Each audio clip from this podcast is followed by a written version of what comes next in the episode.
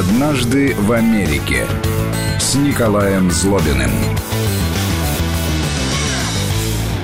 Его удивительная радость. Николай Злобин, политолог, э, журналист, писатель э, и прочее, прочее, президент Центра глобальных интересов в Вашингтоне, сегодня здесь в студии. Здравствуйте, Николай. Здравствуйте, добрый всем вечер. Не знаю, насколько это радость, насколько она удивительна, но я действительно первый раз вот в рамках этой программы сижу в студии, мы с Владимиром смотрим друг на друга. Во-первых, технологически проще. Да. Безусловно. Во-вторых, у наших слушателей, помимо возможности присылать вам свои комментарии и вопросы в WhatsApp и Viber на номер 8 903 170 6363, либо в на, на смс-портал 5533 и слово «Вести» в начале сообщения. Есть возможность подключиться, например, к сайту радиовести.ру, нажать на кнопочку видеотрансляции из студии и, наконец, увидеть э, Николая Злобина своими глазами в вечернем э, освещении, а не только в утреннем. Ну, здесь одно и то же освещение, ну, и все, по-моему, меняется очень, очень и очень меняется. Ну и что же, давайте начнем с той точки, на которой прервалась наша беседа о прошлый раз. Э, анекдот от э, Николая Злобина про новобрачных я, я затаился, потому что, ну, наверное, уже, слава богу, дети не слушают радио в это время, поэтому можно. Можно а, и про новобрачных. Ну, такой, да, анекдот американский по новобрачных. Напомню, я его начал рассказывать в прошлый раз, но не хватило времени, поэтому я быстро, так сказать, сначала, естественно, расскажу. Новобрачные в отеле, первая брачная ночь закончилась, соответственно, жена пошла в душ, муж звонит э, в ресторан, заказывает себе завтрак, говорит, можно ли заказать там мне яичницу, пару сосисок, стакан кофе, стакан апельсинового сока и Человек в ресторане говорит, да, конечно, что бы вы хотели вашей жене, а молодой заказать? Он говорит, я хочу заказать большую тарелку с а, листьями салата. Ну, человек в ресторане спрашивает, что-нибудь еще? На что муж отвечает, нет, пока вот э, листья салата, я хочу проверить, если она еще и жрет, как кролик. И переходит там. Слушайте, вы ставите меня всякий раз в неловкое положение, потому что как как человек я смеюсь, а как ведущий федеральной радиостанции должен быстро перейти на другую тему. Ну, а, а что, по-моему, довольно милый анекдот. Милый, милый, очень-очень. Я каждый раз думаю, что, что если нас помимо э, слушателей слушает еще и Роскомнадзор, то а что тут разве что Кто знает, что им может прийти в голову. Ну так все таки может быть... Может быть Но это э, наш был долг за прошлое. Да, да за прошлое. отталкиваясь, кстати, от, от этого анекдота и еще от одного анекдота политического, потому что наши коллеги, журналисты из Вашингтон-Пост, посчитали, сколько раз на дню врет президент Соединенных Штатов Дональд Трамп. И надо сказать, что вот здесь, вот, по крайней мере, я, многочисленные ваши коллеги-политологи, по-моему, очень доверчивы. Потому что что Трамп не напишет в Твиттере, а мы всему, знаете, верим. Э, безусловно, совершенно верим. И более того, я знаю, что в Америке предложен даже специальный какой-то биржевой инструмент как раз по поводу твитов Трампа о цене нефти. И, значит, э, и на бирже американской тоже склонны верить как раз Трампу. А э, вопрос глобальный даже не, не про Трампа, а вообще вот про доверчивость. Когда кто-нибудь что-нибудь говорит, американцы скорее склонны доверять или с подозрением относятся к всякому изреченному слову, которое у нас есть ложь, а есть ли такая поговорка э, там, по, в, да, Америке, я, понял, я не да. знаю. Ну, вот по моему опыту и вот тому, что я знаю об Америке за 30 лет жизни в этой стране, я могу сказать, что политикам американцы не верят совсем и, в общем, никогда не верили, и уровень недоверия к политикам и а, скептического отношения к ним, к любым политикам любого уровня гораздо выше, чем в России, в том числе к тому, что говорит президент. Вот, и а, уровень так, высмеивания там и вышучивание и Трампа, или там и членов его кабинета, это, в общем, такая нормальная американская традиция. А в личном общении, мне кажется, американцы гораздо более доверчивы, чем россияне. А, я не знаю, почему так сложилось, а, но они гораздо более доверчивы в отношении того, что им говорят, и гораздо более доверчиво или откровенно, если сказать, а, относятся к тому, что они говорят сами. вот каждый, кто приезжает в Америку или сталкивался с американцами где-то в других местах, наверное, обращал внимание, что они вообще довольно шумные люди.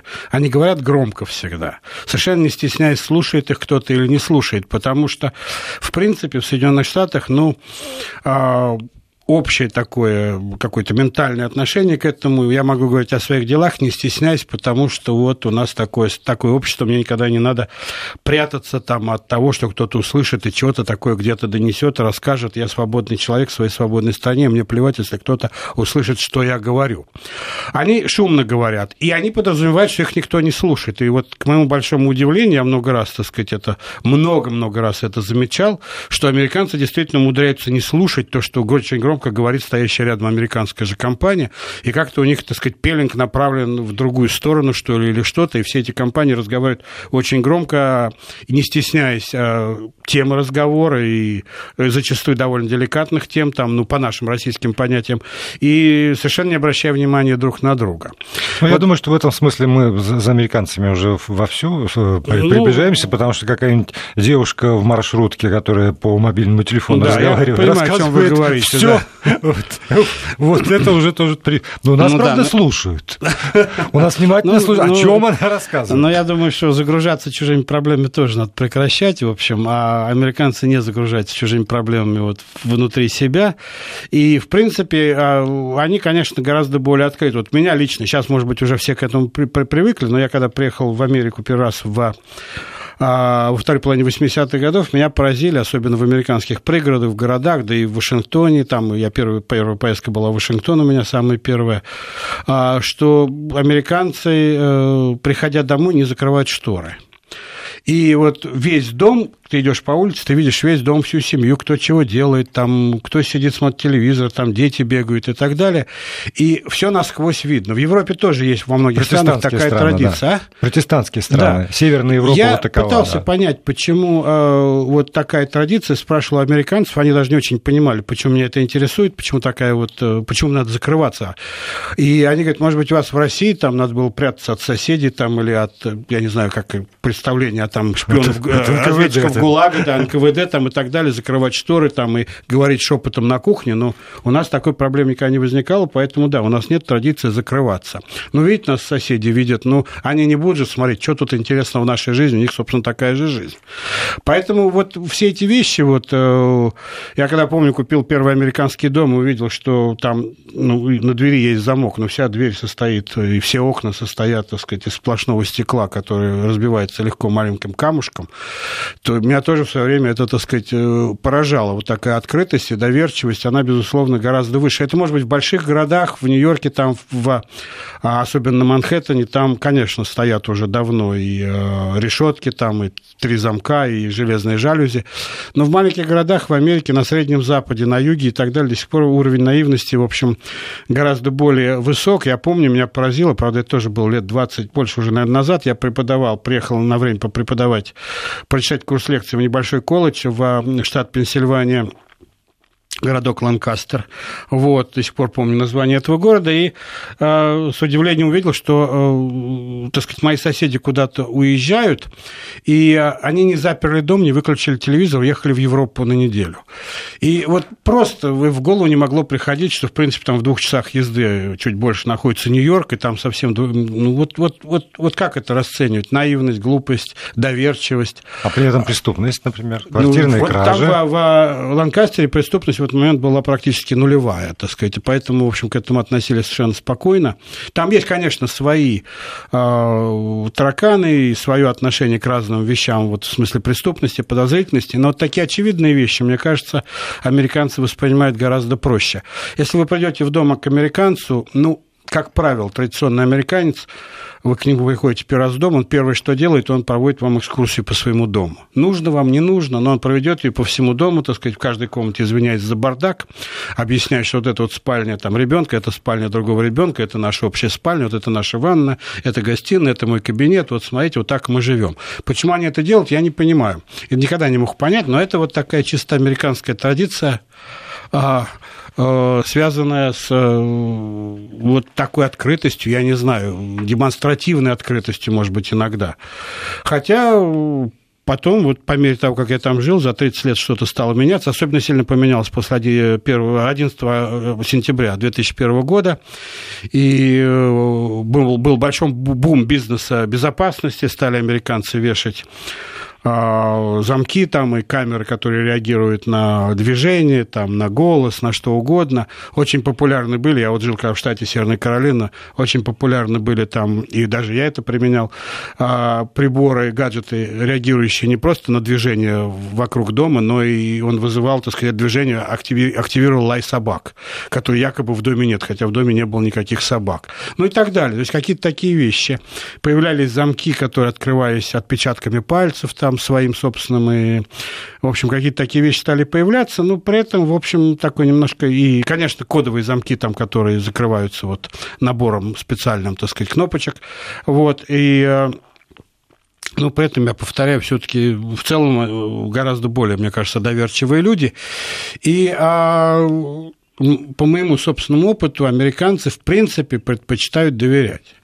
И а ты им говоришь что-то, вот, что вот то-то, то-то, там, или он, вот это такой-то человек, а это такой-то человек, а я вот такой-то, у меня вот такой бэкграунд. В принципе, они верят.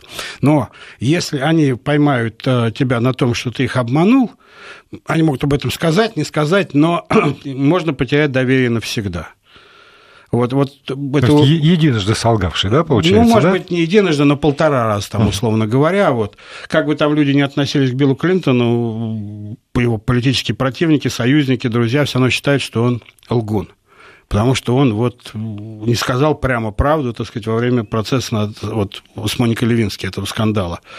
Вот. То есть э, какие-то такие вот отличия, безусловно, есть. Мне кажется, они более доверчивые, более их легче вот ввести в заблуждение вот на бытовом уровне, безусловно.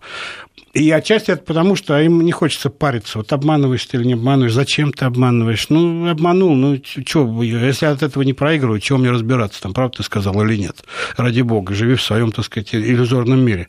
Вот. Во внешней политике, конечно, все не так, но не, а внутри вот, страны... Вот давайте к внутренней политике, потому что а, один из а, фактов, который в свое время сильно удивил весь белый свет, это была вот эта знаменитая ошибка социологов, которые не могли предсказать победу Дональда Трампа. И когда уже стали разбираться, э, почему, то одним из э, объяснений было следующее. Люди не признавались в том, что они собираются голосовать за Трампа, а на самом деле шли и голосовали. То есть в этом смысле как раз они не были открыты.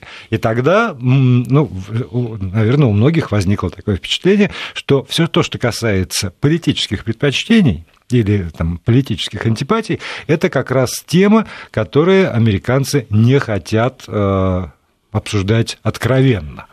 Ну, есть, наверное, такой вопрос, да, особенно ведь в Америке нет вот традиционных там политических партий, там членства, взносов, партсобраний и так далее. Есть вещи, э, которые американцы действительно стараются не афишировать, и в том числе свое политическое так сказать, предпочтение, симпатии, но я бы сказал, что самый главный, вот на мой взгляд, вопрос, который нельзя, он будет, нельзя задать в Америке, он будет сочтен феноменально неприличным, это вопрос, сколько вы зарабатываете. Это просто вот заработки, это настолько личное дело и ничего другое. Да, ты должен платить налоги, да, ты, так сказать, ты э, сдаешь всю информацию о своих заработках в налоговое управление а, и так далее. Если ты публичный человек, да, то твои налоги, ты должен понимать, станут известными всем. Любой чиновник, он, так сказать, становится публичным очень быстро. Но а, задать вопрос, сколько вы зарабатываете, сколько получает ваша жена там и так далее, и так далее, сколько вы получили вот за это или за то, ну, это просто вот на грани неприличия. Поэтому, когда ну, неопытные, скажем так, иностранцы приезжают в Россию, начинают, э, в Америку, начинают рассказывать, что им предложили такой-то контракт, и столько платят денег, там, или а вам сколько, там, спрашиваю коллег а по комнате, то это производит э, на американцев очень странное впечатление, потому что люди, работающие в одной и той же компании, на одной и той же должности, в одной и той же комнате, сидящие, делающие одну и ту же работу, могут получать совершенно разные зарплаты, потому что зарплата зависит от того, как ты договорился с работодателем, как, на какой контракт ты договорился. А контракт является твоим частным делом, и больше оно никого не должно волновать. И, и вот, и вот тут это... тоже мы уже идем. Да, это, это, я считаю, это правильно. След, след, да, Обсуждать чужие деньги вещь плохая, если это, конечно, не деньги, так сказать, налогоплательщиков, которые получают чиновники. Их деньги можно обсуждать, и в Америке это с большим удовольствием обсуждают. Но задать простому американцу, сколько вы а, потратили, сколько вы заработали, сколько стоит там ваша поездка или что-то, вот это, в общем, считается достаточно неприличной вещью. Вот гораздо более неприличной, чем спросить, сколько, вернее, за кого вы голосовали. Хотя за кого голосовали тоже считается вопрос не очень приличный, но многие американцы, я бы сказал так, э, как минимум половина американцев откровенно ответит на этот вопрос, более того, демонстративно. Многие с удовольствием ставят у себя на лужайках перед домов плакаты, знаете, как вот в американских uh-huh. фильмах видели, наверное, с рекламой того или иного кандидата? Кандидата, да, и, или антирекламу против кого-то из кандидатов. Многие считают, что ни в коем случае этого делать нельзя. Я вообще свободен типа от политики, никому не разрешу. А нельзя поставить без разрешения хозяина, естественно, на его участке плакат и так далее. То есть вот какие-то такие нюансы, безусловно, есть. И э, очень многие в семьях американских очень часто а, жена и муж, там дети, если они взрослые, стоят на разных политических позициях, поэтому эти вопросы американцы предпочитают не затрагивать, но каждый голосует как, как хочет.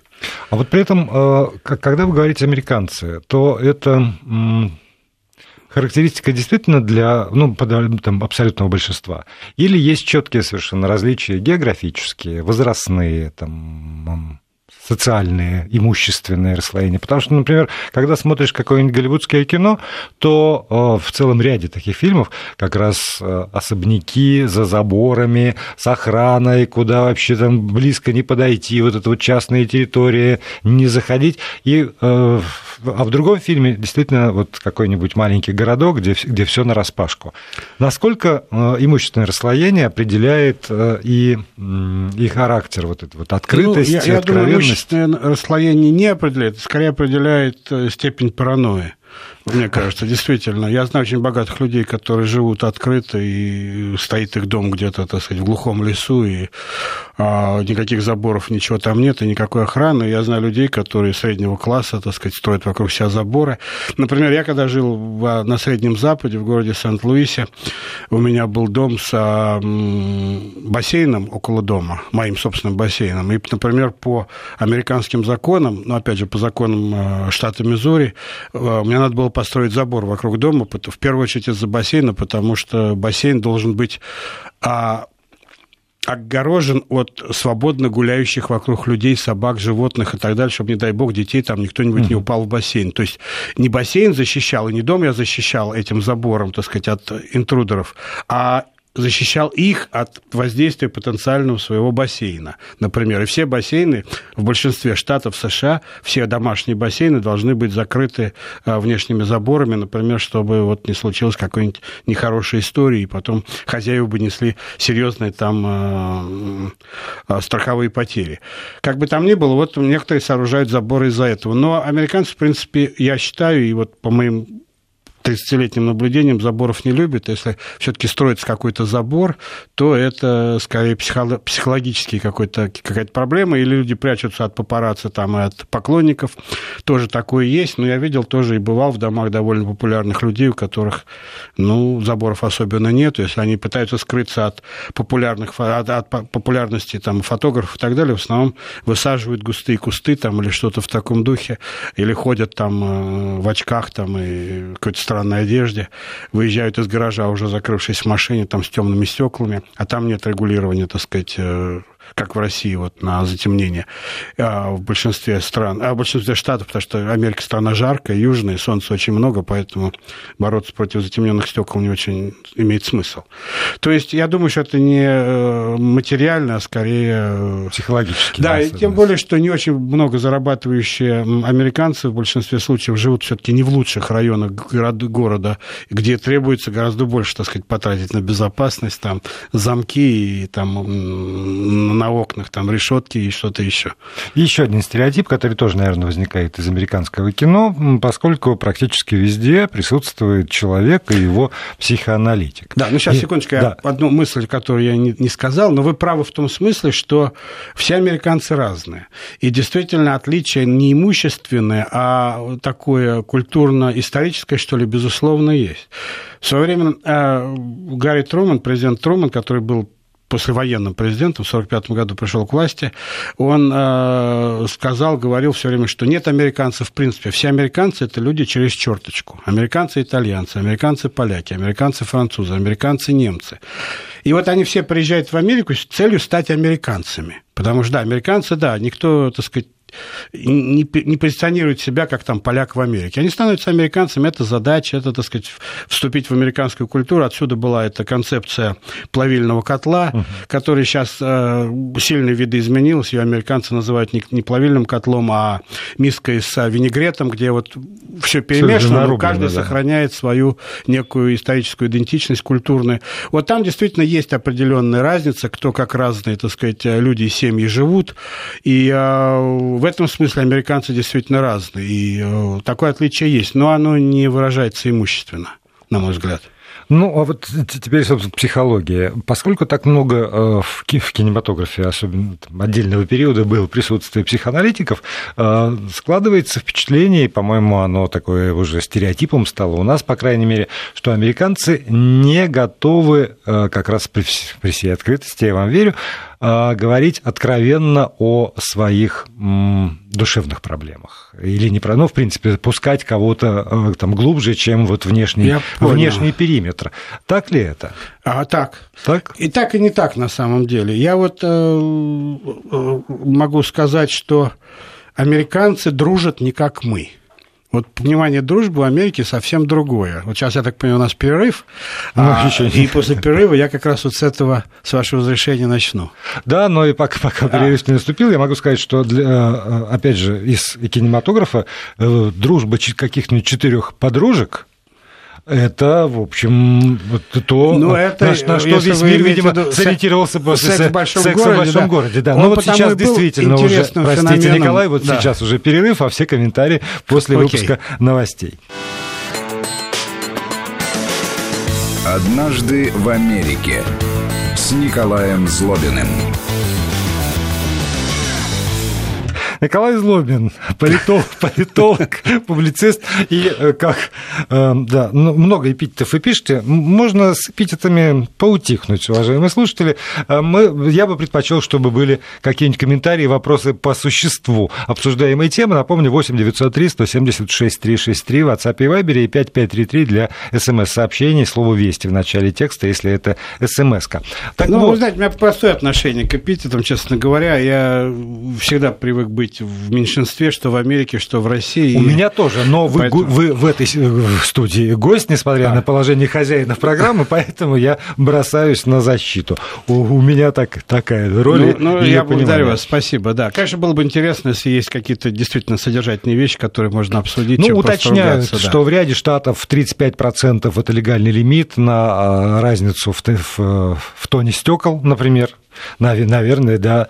Ну, Там... конечно, безусловно, особенно, да. Но... Плюс-минус э, про, про зарплату, что любой риэлтор требует узнать, значит, ваш доход. А э, так... Нет, нет, риэлтор не требует, я могу сказать, требует э, в одном случае, если вы берете кредит. Естественно, надо узнать доход и узнать, если у вас деньги в банке. И, ну, и арендуете способно... нечто, а? если нечто арендуете, видимо, тоже Безусловно, да. Нет, ну там даже не сколько доход, не сколько количество денег в банке, сколько доказательств того, что вы сможете выплачивать, а, потому что выселить человека из квартиры, которую он снимает, например, ну, это целая процедура, eviction называется, она, в общем, uh-huh. такая довольно болезненная для обеих сторон. Но это не разговоры, типа, сколько ты зарабатываешь, давай вот... Э, да, ну вот здесь вот мы как раз говорим же с Николаем именно о том, э, не отношения с, э, там, с какими-то государственными органами или с теми или иными там, юридическими лицами, а о том, как американцы общаются между собой. И, и вот здесь вот вопрос про, про дружбу как раз, поскольку зашел, то действительно какие-то помощью Голливуда, безусловно, или там Netflix теперь, теперь. Ну, да. А, да, это, это модели поведенческие. Там сериал «Друзья», который стал тоже моделью для ни он, одного он, поколения. Он стал, и тот, и другой сериал, и «Секс в большом городе», и «Друзья» стали э, такими популярными отчасти потому, что они немножко по-другому смотрели на Америку. Американцы видели себя немножко в другом свете. И, а, ну, конечно, вот молодые, там, живущие в городе, девушки, там, ну, заметьте, они в основном встречались где-то в кафе, где-то, так сказать, да, в, в, дома, в, да. в ресторанах. Домой обычно они не приглашали друг друга, тем более по ночам там. А, то есть американская дружба не подразумевает, что вы можете в 3 часа ночи к другу приехать с бутылкой водки, сказать, у меня вот такая проблема, давай посидим, выпьем. Тебя не поймут, тебя сочтут алкоголиком там или психом и пошлют к психотерапевту, или о чем американцы не стесняются говорить, э, так сказать, в общество анонимных алкоголиков, американцы открыто говорят, да, я вот там в общество открытых алкоголиков хожу там, да, на наши занятия, на лекции, лечусь от этого и так далее. Это болезнь, это не а, грех такой, это болезнь, да, американцы к этому относятся относятся спокойно. Очень популярны, кстати говоря, эти общества. Американские алкогольки не стесняются об этом говорить и так далее. Вот. Но а, дружба в Америке, вот как я для себя сформулировал, она, конечно, тоже эволюционизирует и меняется, и в России это эволюционизирует и меняется. К ним нельзя приехать а, а, с бутылкой водки в середине ночи и поплакаться в плечо, тебя не поймут. Но можешь приехать и пожить три месяца и тебя не выгонят. Просто не спрашиваю, надо пожить, живи там, ради бога. Да вы что? Да, вот в этом смысле, так сказать, американцы молодцы, да. А, и, а, но при этом никто не будет вылезать в твою душу. Ну, есть проблемы, да. Хочешь поговори, не хочешь, ты знаешь, это, там, наше дело фраза, вы хотите об этом поговорить. Да, то есть, а крышу над головой там и кровать мы тебе э, предоставим. И американцы, да, часто ходят, я считаю, что они сильно, так сказать, э, злоупотребляют этим, вот э, психотерапевт, терапии, да. а психотерапевтами, которые зарабатывают большие деньги. Я не очень понимаю, на чем, честно говоря. И а, там, конечно, немножко другие критерии. Врачи, так сказать, может более точно сказать, другие критерии ненормальности. То, что во многих странах считается нормальностью или пограничным состоянием, в Америке считается ненормальностью и не пограничным состоянием, а проявлением болезни, которую надо лечить. Врачи им с удовольствием выписывают всякие а, средства, так сказать, э, депрессанты, депрессанты и так далее, и так далее. Огромное огромная индустрия на это работает. И мне кажется, особенно в отношении американских детей, это зашкаливает очень сильно. И мне это дико не нравится, но, тем не менее, вот эта вот американская фишка, говорить о своих проблемах надо с профессионалом. Потому что там друг тебя поймет, пожалеет, так сказать, а мне нужен, как считают американцы, объективный взгляд, почему у меня эта проблема есть.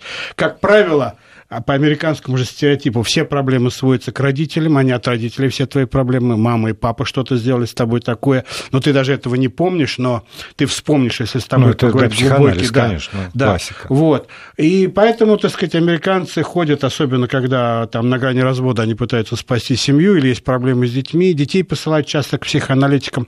Мне это вот активно не нравится, я считаю это, так сказать, и перекладыванием ответственности, и нежеланием взять на себя какую-то, так сказать, волевую установку себе. Но, тем не менее, да, в Америке это так, безусловно. Поэтому вот эти фильмы и друзья, и они, может быть, в молодом поколении, в какой-то маленькой группе, да, они могут поплакаться друг другу, но обратить внимание, там плачутся друг другу в основном по личным таким. Влюбился, так сказать, разошелся, там, бойфренд, girlfriend, что-то такое. А, но фундаментальные такие вещи они тоже особенно не поднимают. А если они поднимают, поднимают в этих сериалах, то они поднимают их в таком юмористическом плане и, а, в общем, показывают, что так эти проблемы не решить.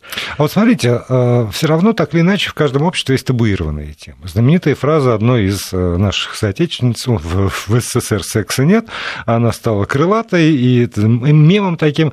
А с другой стороны, э, совсем недавно, в течение последних, кажется, года, полутора, выяснилось, что многие женщины в Соединенных Штатах Америки, а потом стало понятно по всему миру, ждали по 20-25 лет для того, чтобы сказать, что они когда-то давно подверглись некоему сексуальному домогательству. Это дело Вайнштейна, оно запустило МИТУ, движение, которое захлестнуло, в общем, все страны мира, включая и Российскую Федерацию, но пошло из Америки. Значит ли это, что тема секса, тема нарушения там, границ, личностных. А вот э, тема э, унижения все равно так или иначе человеческого достоинства – это то, о чем говорить совсем было нельзя, и для того, чтобы заговорить на эту тему, нужно, чтобы вот прорвало какую-то плотину, чтобы какой-то случился общественный скандал. Ну, я думаю, нет, на эту тему говорили. Другое дело, что какое-то количество перешло в качество, плюс в этого оказались увлечены довольно многие американские знаменитости, и поэтому это стало такой раскрученной, тем более во всем мире темой. Но личное пространство для американцев всегда было важно. И э, если посмотреть на то, как американцы э, там стоят в очереди или, так сказать, куда-то еще ходят, находятся в толпе, ты все время понимаешь, что они пытаются все-таки дистанцироваться гораздо больше, чем россияне от близко стоящих людей. Вот, так сказать, они сами признают метр-полтора вокруг себя, так сказать, это их личное пространство. Если ты начинаешь в него вклиниваться, подходить очень близко, то американец начинает нервничать и считать, что, в принципе, так сказать, это какой-то акт агрессии.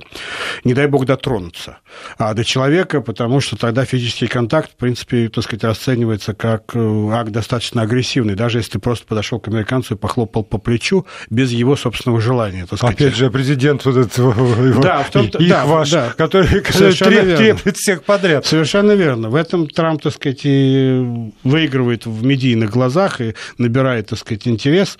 А, и там предположим, Обама это все, как мы знаем, позволить не мог, но как бы там ни было, я, например, заметил такую фишку а, прикольную у американских нищих, которые просят, а нищие просят, так сказать, их не гоняют, если они, так сказать, не, не, не создают общественную угрозу там или чего-то, то они спокойно сидят на американских улицах в центре города, где угодно, и просят свою милостыню, там, объяснять свои проблемы и так далее, и так далее. Но они ни в коем случае не должны а, задерживать, хватать там за край рукава, там, mm-hmm. за, за, за локоть там, и просить деньги, потому что это будет воспринято как нападение, и это кончится для них довольно плохо. Они что стали делать? Давно, правда, стали делать.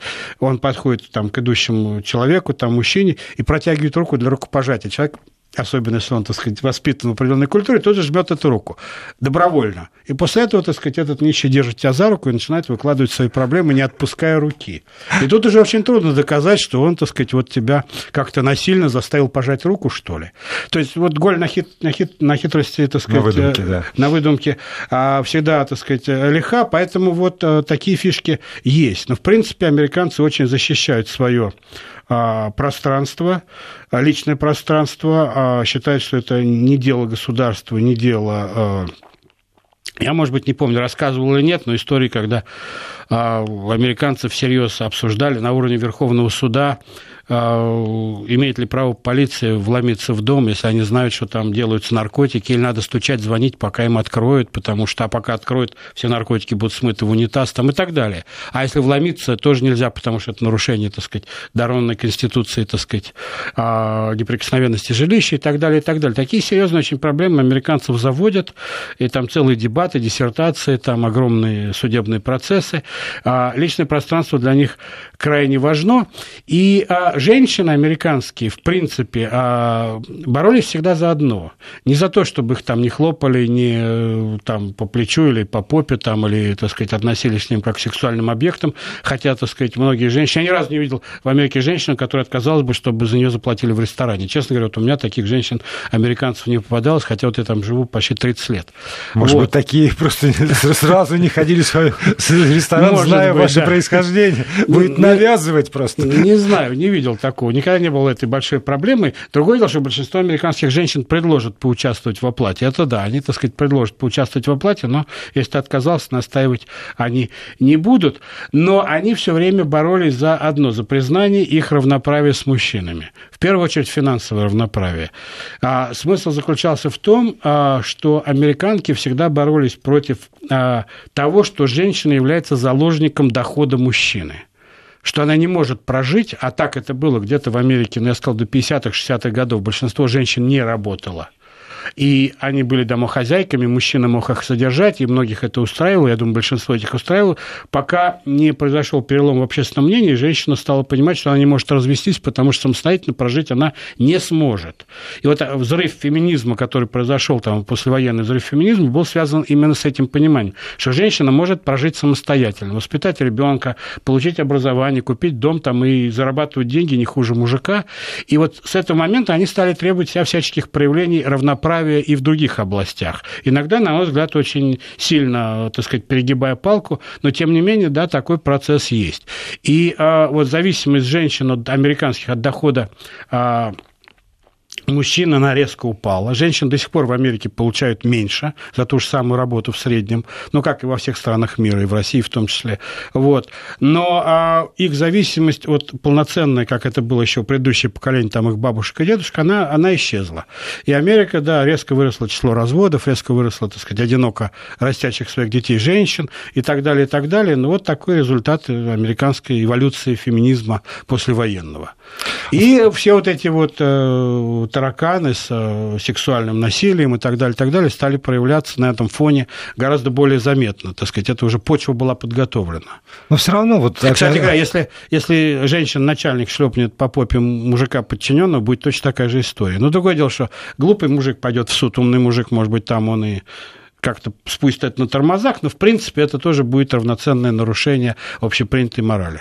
Ну, у нас, во всяком случае, сейчас, по-моему, тоже на уровне уже такого стереотипа устоявшегося, что если ты попадаешь, например, в Америку, не дай бог, пропустить женщину э, первой в дверь. Это может быть расценено как покушение на ее свободу и э, нарушение вот, э, не знаю, границ. Но не, это, дай, это не, дай бог, не дай бог, значит, подать руку, когда она спускается по ступеням, не дай бог помочь там, поднести сумку, уступить место в, не знаю, в транспорте или в зале ожидания, ну и вот и прочее, прочее, прочее. То, что у нас естественно. То есть, скорее, не подать руку, не уступить место, не пропустить вперед. Это вызовет и раздражение самой женщины, и окружающие на тебя посмотрят косо. Ну, или хотелось бы мне верить, что по-прежнему посмотрят косо. А вот что там, в Америке, это категорически нельзя, потому что тебя чуть ли не в кутузку ну, за это дело упрячут. Ну, в кутузку тебя не упрячут, но э, немалое количество американских женщин, не могу сказать проценты, отнесутся к этому негативно. Ну, я с этим не часто сталкивался, честно говоря, но я жил в больших городах и э, большую часть времени и в таком очень космополитичном американском мире, а, и там, так сказать, те же самые манеры, что в Европе, вполне приняты пропустить вперед там и подать пальто, там, условно говоря, и помочь перейти там через лужу или что-то такое, да, и э, даже моя американская жена, которая выросла, бывшая, которая выросла в Техасе, в принципе, техаска такая настоящая американка из Техаса, она вполне, так сказать, благожелательно воспринимала все такие проявления, в общем.